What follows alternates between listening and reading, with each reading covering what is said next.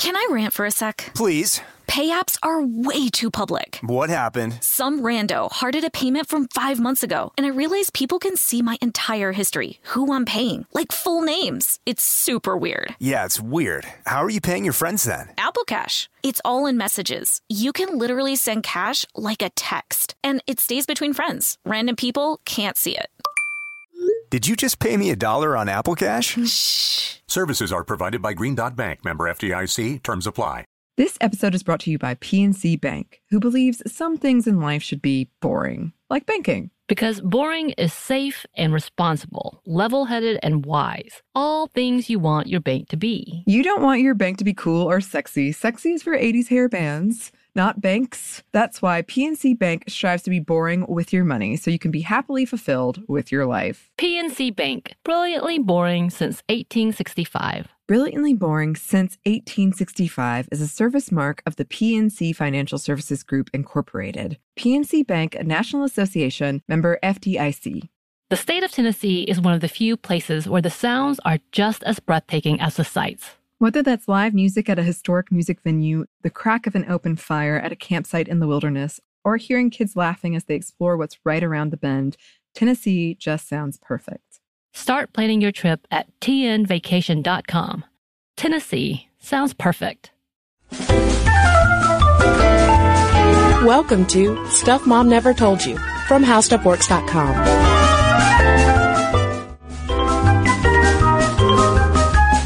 and welcome to the podcast. I'm Kristen. And I'm Caroline. And today's topic came um, from the co-host of Pop Stuff, one of our fellow How Stuff Works podcasts, Tracy. She came up to me one day and she said, "Hey, I've got an idea for stuff Mom never told you. You and Caroline should tackle whether or not dieting is anti-feminist." Because, uh, and I was like, hmm, that's a, that's a good idea because the more I thought about it, the more complicated the answer to that question quickly became. Yeah. Everybody has opinions on what you should do with your diet. Right, because on on the one hand, um, you know, you can argue from the the choice perspective of feminism that well, if you choose to diet, and in terms of dieting, we're talking about like the the typical like a caloric restriction in order to lose weight, uh, and saying like if that's your choice, then that should be fine. And then other camps saying no, dieting should not be practiced because it only uh, I guess goes in like feeds. Oh, pun there. It only feeds the the male gaze. You're only getting thin for ultimately paternalistic reasons. And then some people saying you shouldn't even look in the mirror to begin with. You know, there's a lot of and and in a good way, there is a lot of um, fat acceptance going around right now, and that definitely needs to happen. But then, like, it, it just starts. It can be overwhelming, though, if you just want to answer that question of dieting. Right, because when Kristen and I were talking about this topic, we were emailing back and forth about it, and I told her, I was like, I feel like I'm going down the fat rabbit hole here. Yeah. Because you start reading, you're like, okay, diets, gender, seems pretty straightforward, right? No. No. Not, not at all, because yeah, you can read the statistics on, you know, who's dieting, how much are they dieting, do, does it work, does it fail? Um, but then you start getting into, well, if you diet, you're not a, a, a good woman. Mm-hmm. You're, you're being bad at being a woman, basically. Well, yeah, you're buying into this system. The patriarchy. Mm-hmm. But then there's people who say, well, I'm just going to eat whatever I want and I'm not going to let the doctor weigh, my, weigh me, weigh myself, you know, at the doctor's office because that's body fascism. Right. There's a lot of like extreme resistance to the idea of diets. And while I could go on a tangent about how I think diets are stupid and if you want to take care of your body, you should and you should just make a lifestyle change. And Make a, a lifestyle diet, the capital D diet of paying Right. attention to eating wholesome foods. Exactly. But I'm not going to tell you that you should do that. I'm not going to tell you that you should lose weight or not lose weight based on whether you're a woman, a man, a feminist, an anti-feminist, whether you're a child, someone who lives in another country, whether you're a puppy. I don't know. And it's not just like uh, saying no to dieting, but you know the type of weight loss program they want to go to. But one thing I think that uh, that we can go ahead and establish is that there are a lot of companies making a lot of money off of a fat phobia.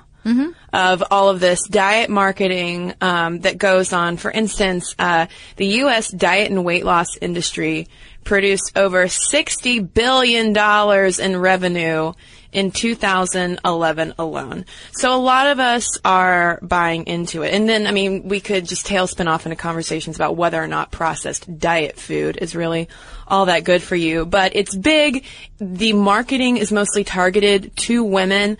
I believe it was in uh, 2011 that Weight Watchers launched its first campaign toward men and sociological images uh, a great blog that you should totally check out if you haven't before uh, did a comparison of a typical weight watchers ad targeted toward women that's just like oh you you know you're, you're gonna look so good.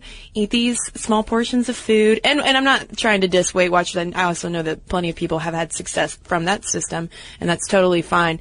Uh, but then when they had an ad for their men's launch, it was like, you know, get on Weight Watchers and eat like a man. it was still very, you know, it, there was obviously, it was obviously saying, you know, hey, we know that dieting is more this thing for, for women, but look, you can retain your masculinity and still do it. It's the same reason why Diet Coke exists and has like a nice uh, font, and all, a lot of times in the commercials it is held by you know a thin woman who's watching a shirtless construction worker, and then Coke Zero exists in black and there's you know Yeah. why don't men ever why aren't there ever men in yogurt commercials? Because they're all eating manwiches. Right. On their, on their man diet. Yeah, there is no Hungry Woman brand of frozen dinner, which maybe I should start. Maybe. I don't know why that just made me so sad. Hungry Woman. Hungry woman dinners. It's just yogurt, guys. Guess what? Surprise. no, and on the front, there's like just a cartoon picture of a woman like staring, dege- holding a spoon, staring dejectedly into her bowl. It's just a frozen yogurt and salad. It's horrible. With no dressing. No. Goodness A no. single cherry tomato. well, let's get into some research because the sad thing too about this whole uh, the dieting question is that there is a seed that is often planted very early in little girls' brains, especially Yeah. that they do need to change their shape. Yeah, we're so screwed. Um, the aversion to fatness starts very young. This is a 1998 study from the Journal of Applied Developmental Psychology that found the existence of negative attitudes toward overweight people in kids as young as three. Yeah, and uh, that also that that study also found that both uh, boys and girls will adopt this "fat is bad" mindset, um, but at the same time, overweight preschoolers also demonstrated stronger stigmatism. So it, it starts to compound because they are aware of of this um, fat phobia in our culture. Yeah, and you know, uh, playing off of that, these whole these attitudes about weight can be passed down from moms to daughters. This is a British Journal of Clinical Psychology study from July 2011 that found that mothers of high restraint girls, basically that means high restraint means they practice a lot of high restraint behaviors as far as food goes and calories. So mothers of high restraint girls reported more between meal snacking and fasting than comparison mothers. They also rated their daughter's attractiveness significantly lower than other mothers. There are a lot of um, like moving parts in the study that they looked at, like family dynamics when the mother has food issues and the daughter ends up inheriting those food issues from her mother because it's kind of a learned behavior. This happened. I mean, I don't think that I have terrible food issues or anything, but I watched my mother diet throughout my childhood. She wasn't even big, but I watched, I mean, I went to, she'd take me to Weight Watchers. I, I sat in the lobby at the Nutrisystem building in the strip mall. Like, I went to a lot of diet related activities with her. Do you think that that, as a result, kind of in- increased your aversion toward dieting? Like seeing that endless cycle. It could be because it's not like she would go to Weight Watchers and come home and be like, you know what, that was great. I feel really good about myself. You know, I met a lot of women who were also struggling and I'm going to press forward. Or, okay, I went to Nutrisystem and I picked up my great meals. No. She would come home and complain about the meetings, complain about how hard it was, complain about how terrible the food was and cardboard and all that stuff. So I was just like, oh, why would you want to do that? I'll have another cup of ice cream, please. Thanks, Mom. Uh, yeah, and I would also be interested to see um, if they expanded that study population from, uh, I mean, it makes a lot of sense to uh, to look at that mother daughter relationship, but I am sure that it can crisscross from fathers to children, uh, sons as well. Especially, we're seeing that more and more now with. Uh, uh, younger boys having similar kinds of body image issues as we would typically associate with younger girls. Um, and you mentioned the the highly restrained activities, like i.e., lots of portion control Mm-hmm. going on. And uh, in that same issue of the British Journal of Clinical Psychology, there was a study tracking the rise of dieting in child childhood and adolescence, and it was looking at nine-year-olds and fourteen-year-old girls. And yes, they're they're dieting, and that's not to me that's not surprising at all, especially for the Mm-hmm. fourteen-year-olds. Yeah, but it is sad to think, like, I'm trying to think back to myself as a nine year old, and I think, to me, that just now, of course, sounds so young. Like, oh my gosh, you're a, such a baby, like, go play on the sandbox or whatever. But I remember being 10 and writing in my diary, like, I'm fat, I don't feel good about myself, you know, stuff like that. So it is terrible to know that, like, our cultural prejudices are seeping into children's brains. Yeah, and and, tho- and those girls who are dieting would express lower body esteem and discontent with their body build, and they would have certain already, even at nine and fourteen, they would have trouble spots that they would point out. And I remember, I remember similar things. You know, looking in uh, a Delia's catalog, and those girls' thighs did not touch. My thighs touched. And I hated it. And I was, yeah, and it's that same age range. Yeah.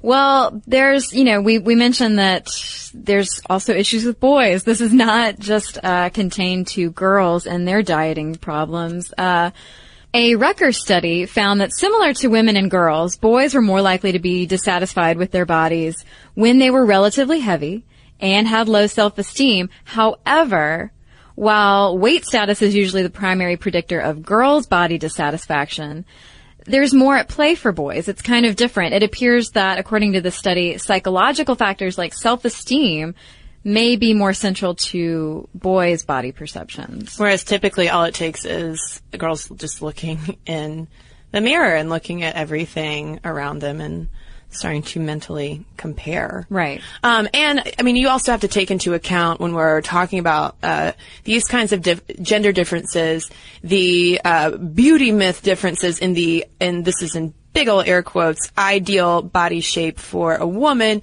compared to an ideal body shape for a man. A lot of times, um, you'll have more men com- like complaining of being underweight because they don't have that that muscular V shape uh, that is idealized uh, in masculine culture, as opposed to you know the thin, wispy, feminine shape. Although can you really? I mean, I don't know that you would even constitute feminine at that point when you get when you get so so bonesy about it. Can I rant for a sec? Please. Pay apps are way too public. What happened? Some rando hearted a payment from five months ago, and I realized people can see my entire history, who I'm paying, like full names. It's super weird. Yeah, it's weird. How are you paying your friends then? Apple Cash. It's all in messages. You can literally send cash like a text, and it stays between friends. Random people can't see it.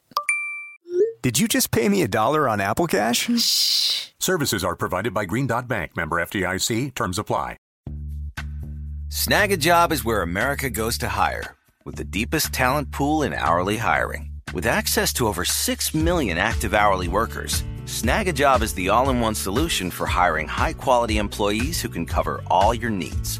On demand, temp to hire, part time or full time. You name the position warehouse worker, retail associate, grocery store clerk, fitness trainer, baker, stylist, bellhop, podcast producer.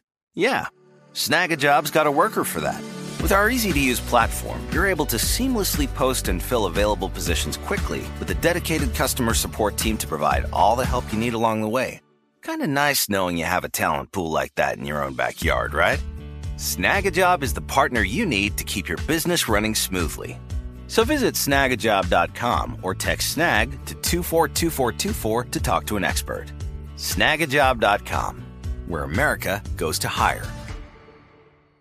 This episode is brought to you by PNC Bank, who believes some things in life should be boring, like banking. Because boring is safe and responsible, level headed and wise. All things you want your bank to be. You don't want your bank to be cool or sexy. Sexy is for 80s hair bands, not banks. That's why PNC Bank strives to be boring with your money so you can be happily fulfilled with your life. PNC Bank, brilliantly boring since 1865. Brilliantly Boring Since 1865 is a service mark of the PNC Financial Services Group, Incorporated. PNC Bank, a National Association member FDIC. Right. Well, you know, you you talked about the difference between what men and women want to attain as far as that ideal uh, body shape, um, and that just goes right along with a, an October 2005 study in the journal Sex Roles that found different motivations behind our potentially health compromising diet behaviors. So we're not talking about like having a healthy routine at the gym and a healthy like I'm going to eat a salad with dinner kind of thing. We're talking about health compromising. Having a hungry woman dinner. Having a hungry woman dinner and just crying. I'm gonna drink tears with dinner tonight, honey. Um, yeah, they found that uh, in their sample of this study, the majority of men in the study sample were overweight or obese, but they were more likely than women to be satisfied with their bodies. What's up with that? Well, I think it's it has to do a little bit with um, different psychologies. There, it mentioned that uh, men don't consider they don't label eating a lot of food at one time as binging in the same way, and the, and they also have more of an aversion to referring to something as as dieting. Right. You know, it's not it's not it doesn't seem like it's quite as uh, this is good food, this is bad food. Yeah. Well, they also point out that uh, as far as the motives behind the unhealthy behavior, men were more likely to engage in unhealthy, like crash diet uh, stuff if they were heavier. So, like, okay, I'm heavier, I'm going to try to lose weight. Whereas women wanted to look thinner. They wanted to look much thinner than even the infrequent dieters did. So, women, it was more about appearance, looking a certain way. Men were just like, oh, I'm kind of heavy. I should lose weight. Mm-hmm. Well, and this would be a, a, good time to point out this this theory uh, that was written about in Salon uh, in April 2011 by David Sirota, and he was talking about fat guy privilege and essentially saying that there is a double standard. Uh, and the demand for physical perfection from women, while bigger dudes yeah, whatever. You're just a big guy. Hey. Yeah. And You one know? that I think of all the time. Well, because this is something I, I think about all the time. but it, it is. It's like you see in all these sitcoms, like a guy like Kevin James paired with, what's her name? The teeny tiny lady who plays his wife on that show. And, but that's okay. Right. Like that's socially acceptable. Big, funny guy. Mm-hmm. Big, funny people, whatever.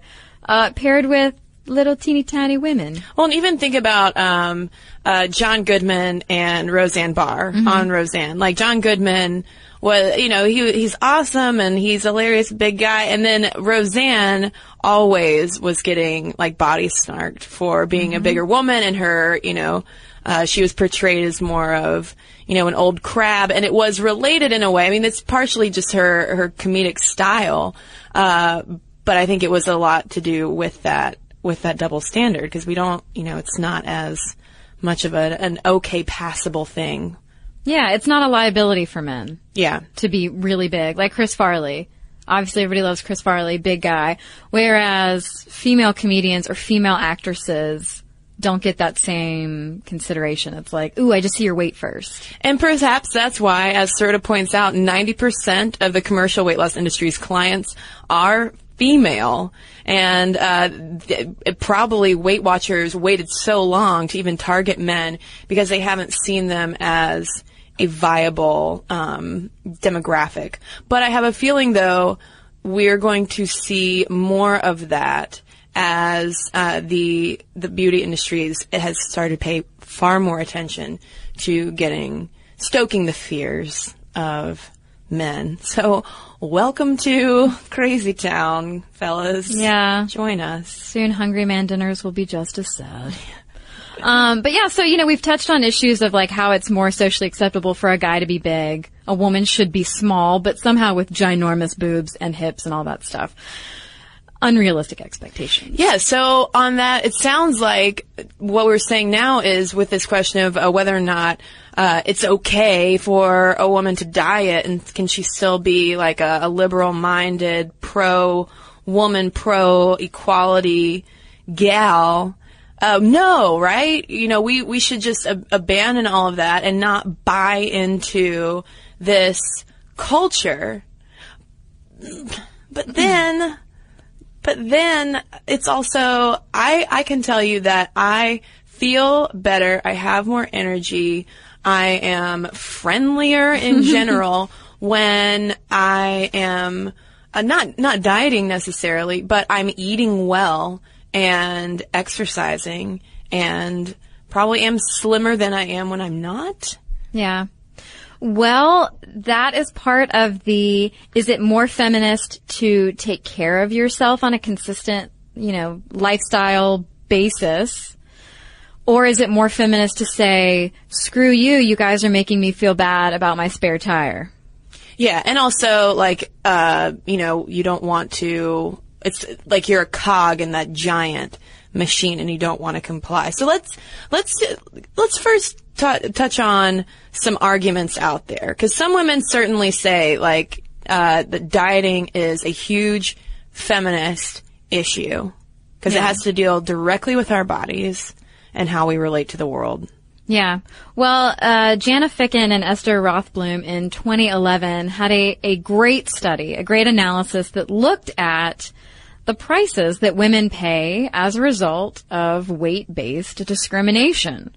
Basically that being overweight affects a lot of aspects of women's lives, whereas men don't receive, they're not on the receiving end of that same type of discrimination. And which would probably go back to that quote unquote fat guy privilege that we mentioned earlier. And so as a result, and this was something that was initially um, written about in 1978 by Susie Orbach in the book Fat is a Feminist Issue, uh, they argue that because women are held to higher standards of thin- thinness, and suffer greater penalties if they don't meet that thinness ideal, then yes, this is a feminist issue and we need to nip it in the bud.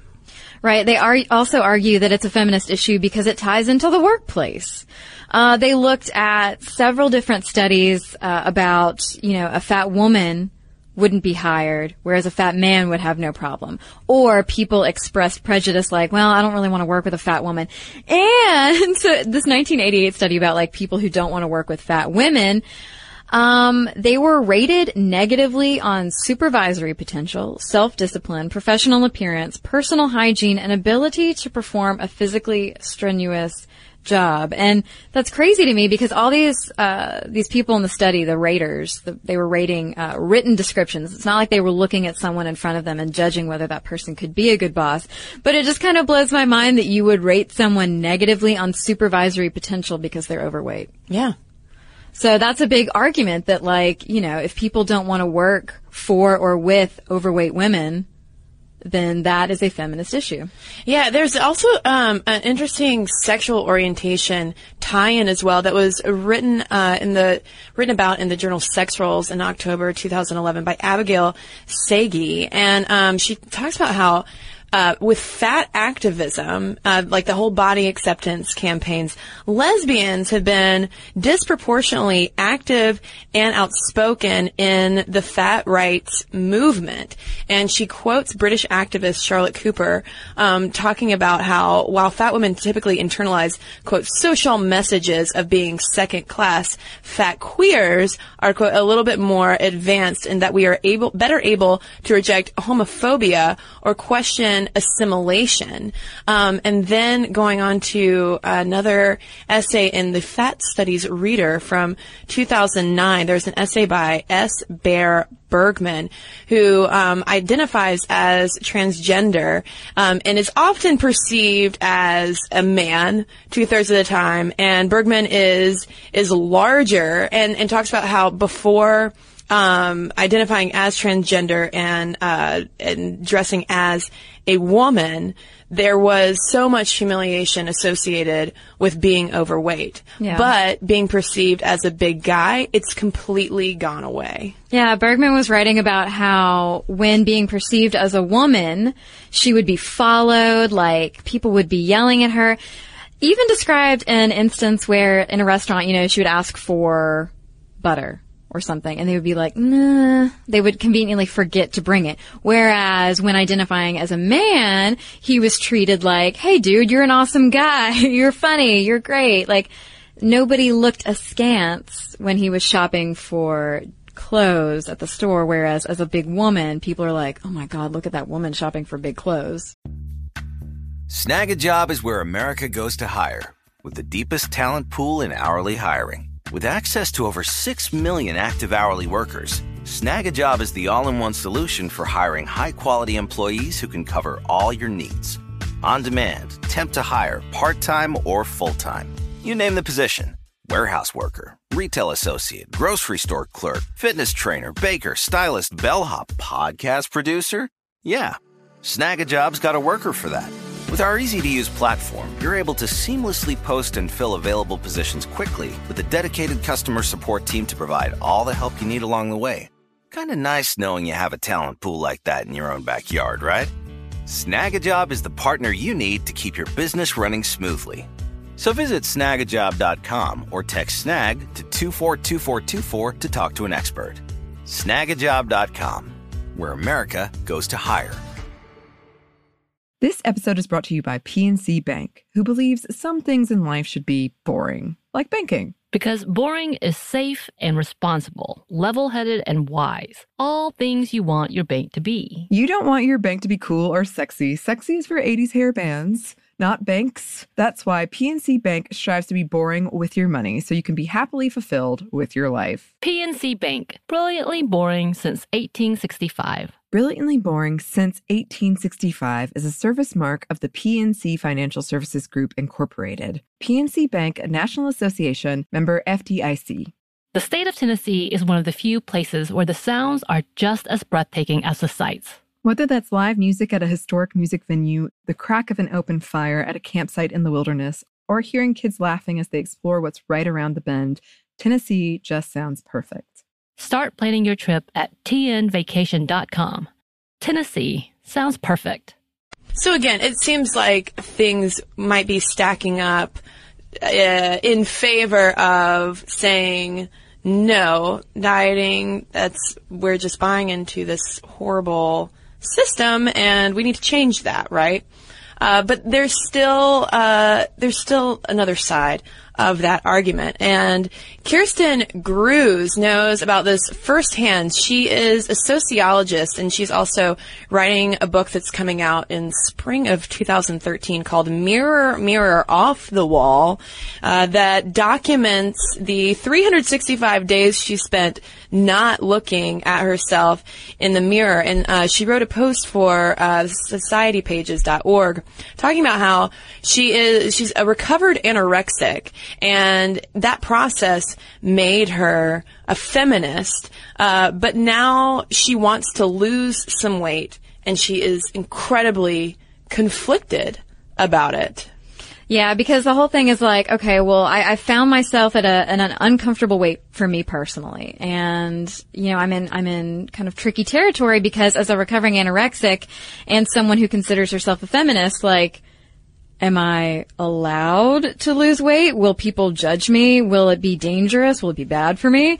And so she says, given the patriarch- patriarchal bargain of weight loss, being radically anti-diet as a political stance doesn't always fit comfortably as a personal stance. Right, because uh, I guess the way that it has been framed, unfortunately, because of all of the the fat phobia and the thin privilege that exists in our culture that we don't want to support when it comes down to our personal choice of perhaps wanting to lose weight, perhaps wanting to go on a diet. Um, for instance, Emily McCombs, um, who is an editor over at xojane.com, wrote a post about how um, she diets because she has an unhealthy relationship with food and she needs that kind of structure or else there will be a tailspin and that's simply how it's going to have to be. It doesn't make her less of a feminist, but for her, that's what works best. But then other people say, don't use choice feminism as a cop out. You know, just acknowledge, call a spade a spade and say, yeah, at some point, like, we are just buying in, but you want a diet. Yeah, I mean, there was the argument that just because you're a woman and you're doing something doesn't make it feminist. But that's okay because it's really not anybody else's business what you're doing with your body or your weight, whether you're eating right and exercising or not. Yeah, I just wonder if, um, I don't know, if we're, we're too, I don't want to say if we're like too concerned about it because obviously body image, having nine year olds dieting, that is, that is not a sign that we are in a healthy place as a, like a collective, right. um, community. But if if I am stressing out over, you know, choosing to be choosier about my food for a little while because I put on more weight than I wanted to, then should I feel some kind of feminist guilt? No. I don't know that that's a good sign of things either. You know what I mean? Yeah. That's why this, uh, like we said at the beginning of this podcast, answering this question was perhaps more complicated than, than we thought it would be. Yeah. Well, I mean, it's an issue of control. Uh, Ariel Stallings over at alternate.org wrote that when you buy into the idea that thinking about food makes you a victim of the patriarchy, there's a certain loss of control. So there's a potential loss of control everywhere. Right. Because you're going to lose control as a feminist, or you're going to lose control as a thin person, or as a fat person, or as, you know, someone who's worried about the patriarchy and what society wants from us. It's like, oh, who am I answering to today? Uh, so, in, you know, in that regard, can, uh, just, it's like, just eat a sandwich. Or don't eat a sandwich, but stop stressing me out about it. Right. Is that a cop out? No, I don't. I don't think that. Um, I don't think that that's a cop out at all. Because if we, all right, so let's let's take it one more time, like to the extreme other side, saying like absolutely food is a feminist issue. This was uh, coming from Heather Laine Talley, and she was writing about the uh, the new USDA guidelines that instead of getting rid of the food pyramid and having um, my my plate, you know, the nice little plate with it all portioned off, showing you uh, how many leafy greens and such that you should eat. And she says that, you know, nutrition is merely a trope that employs scientific neutrality to disguise body fascism. She went to a doctor. She refused to get on the scale. The doctor was like, what? And she was like, don't be a body fascist. I don't, it's when we get into, we, we swing into that territory, that's when I say, okay, that's, I, I'm going to go ahead and I'm fine saying that I, in my opinion, that is too far. Because you can't get away from the relationship between nutrition and diet. And yes, like I, I, think it's also difficult to make a blanket statement about whether or not dieting is an appropriate choice because, you know, some people are going to finger wag and say like you're only doing it to serve the male gaze, not, you know, paying attention to the fact that everyone has a little bit of a different relationship with food. You know, mm-hmm. some people are stressed eaters, some people are emotional eaters, some people are stressed non-eaters. I have to pay, in my experience, I have to pay more attention to how much I'm eating if I'm stressing and freaking out. Yeah. Okay, so listen. We've been back and forth about this, about is it feminist to go on a diet? Is it anti-feminist to go on a diet? Is this even a question worth asking, or should we, as Caroline said, just eat a sandwich? eat a sandwich and leave me alone. well, as feminist writer and activist Audre Lorde said, caring for myself is not a self-indulgence. It is self-preservation, and that is an act of political warfare. And I think, Caroline, may I speak for the both of us and say that is where we stand. on this issue of dieting. Yeah. I I want to take care of myself and I think you want to take care of yourself and you know what? I mean, do what's right for yourself. Be healthy, be happy. Don't worry, be happy. Right. right. It's not where it's, I think you can say too that, that dieting is not inherent advocating, um, inherently advocating for uh, a thinness ideal either. Yeah. It's more trying to look at it from a health perspective. And maybe it's just also a call to just change our, uh, collective definition of diet. Yeah. That's what we, you know, we're always on a diet. But why does eat the, every day? Yeah, and I don't understand why the opposite of diet and thin privilege and the idea of the ideal thin body. Why does the opposite of that have to be I'm going to eat whatever the whatever I want and not let anyone weigh me and not weigh myself and not be conscious of what I'm putting in my body? Like isn't there a happy middle ground? I think so. I definitely think so. So, yeah, that's my confused two cents. Yeah, thank you, Tracy at Pop Stuff, for asking us we had a complicated question. Uh, but now it is time to turn it over to our listeners because I have a feeling that uh, considering the, the vast number of women who go on diets, there was also, I didn't throw this statistic out, but there was a survey, granted it was published by or commissioned by the Laughing Cow Cheese Company, but it was reported on in the Telegraph saying that uh, w- the average woman will diet for 31 years of her life. And with that, that's that's whew, that's really a lot. Um, but for folks out there who have grappled with this uh, aspect of dieting, specifically for weight loss, want to hear from you. Let us know your thoughts. Momstuff at discovery.com is where you can send them. And of course, you can also head over to our Facebook and start a conversation over there. And before we get to a couple of listener, listener letters that we have, We've got a quick message from our sponsor. And this episode of Stuff Mom Never Told You is brought to you by our sponsor, Audible.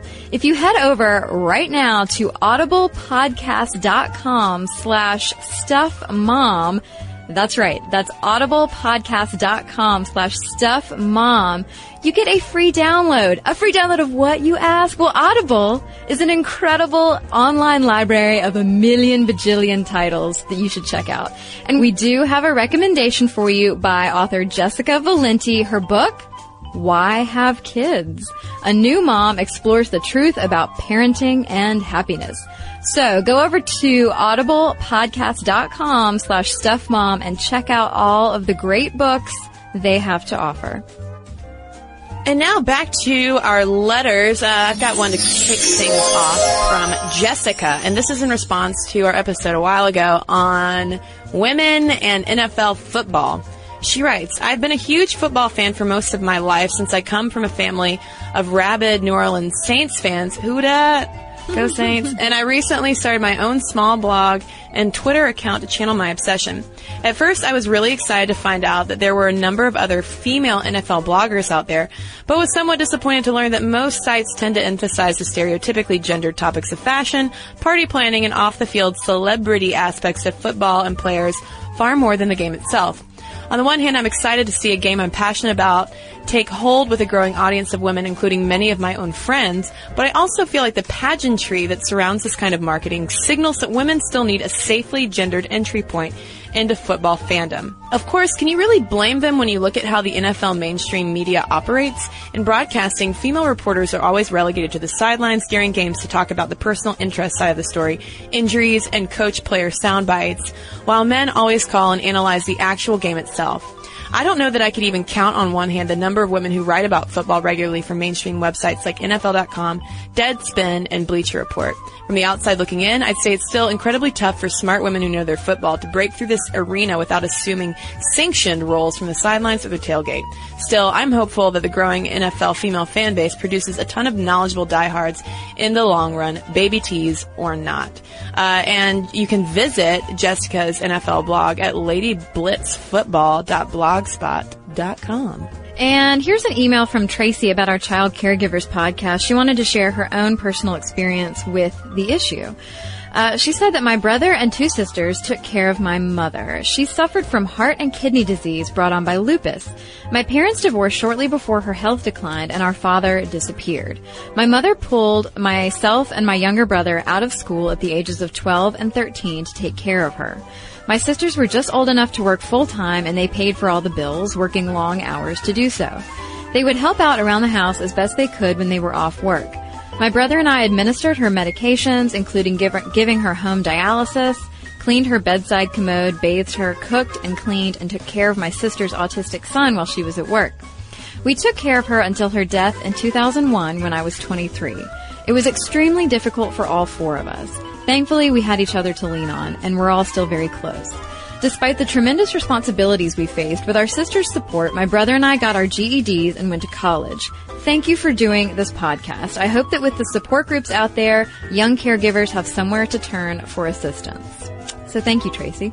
And thanks to everyone who's written in to momstuff at discovery.com. And like I said, you can head over face, to our Facebook page, like us, and start a conversation over there. And follow us on Twitter as well. You can tweet us at momstuff podcast. And you can also follow us on Tumblr.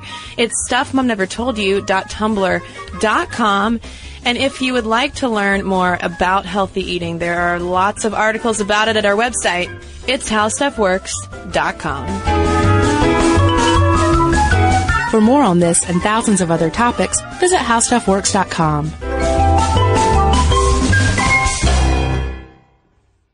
This episode is brought to you by PNC Bank, who believes some things in life should be boring, like banking. Because boring is safe and responsible, level headed and wise. All things you want your bank to be. You don't want your bank to be cool or sexy. Sexy is for 80s hair bands, not banks. That's why PNC Bank strives to be boring with your money so you can be happily fulfilled with your life. PNC Bank, brilliantly boring since 1865. Brilliantly Boring Since 1865 is a service mark of the PNC Financial Services Group, Incorporated. PNC Bank, a National Association member FDIC.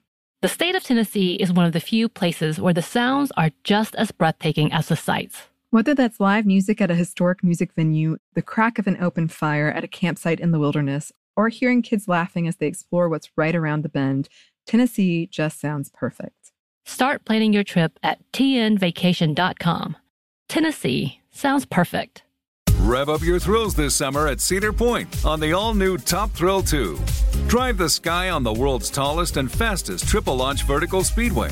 And now, for a limited time, get more Cedar Point fun for less with our limited time bundle for just $49.99. Get admission, parking, and all day drinks for one low price. But you better hurry because this bundle won't last long. Save now at cedarpoint.com.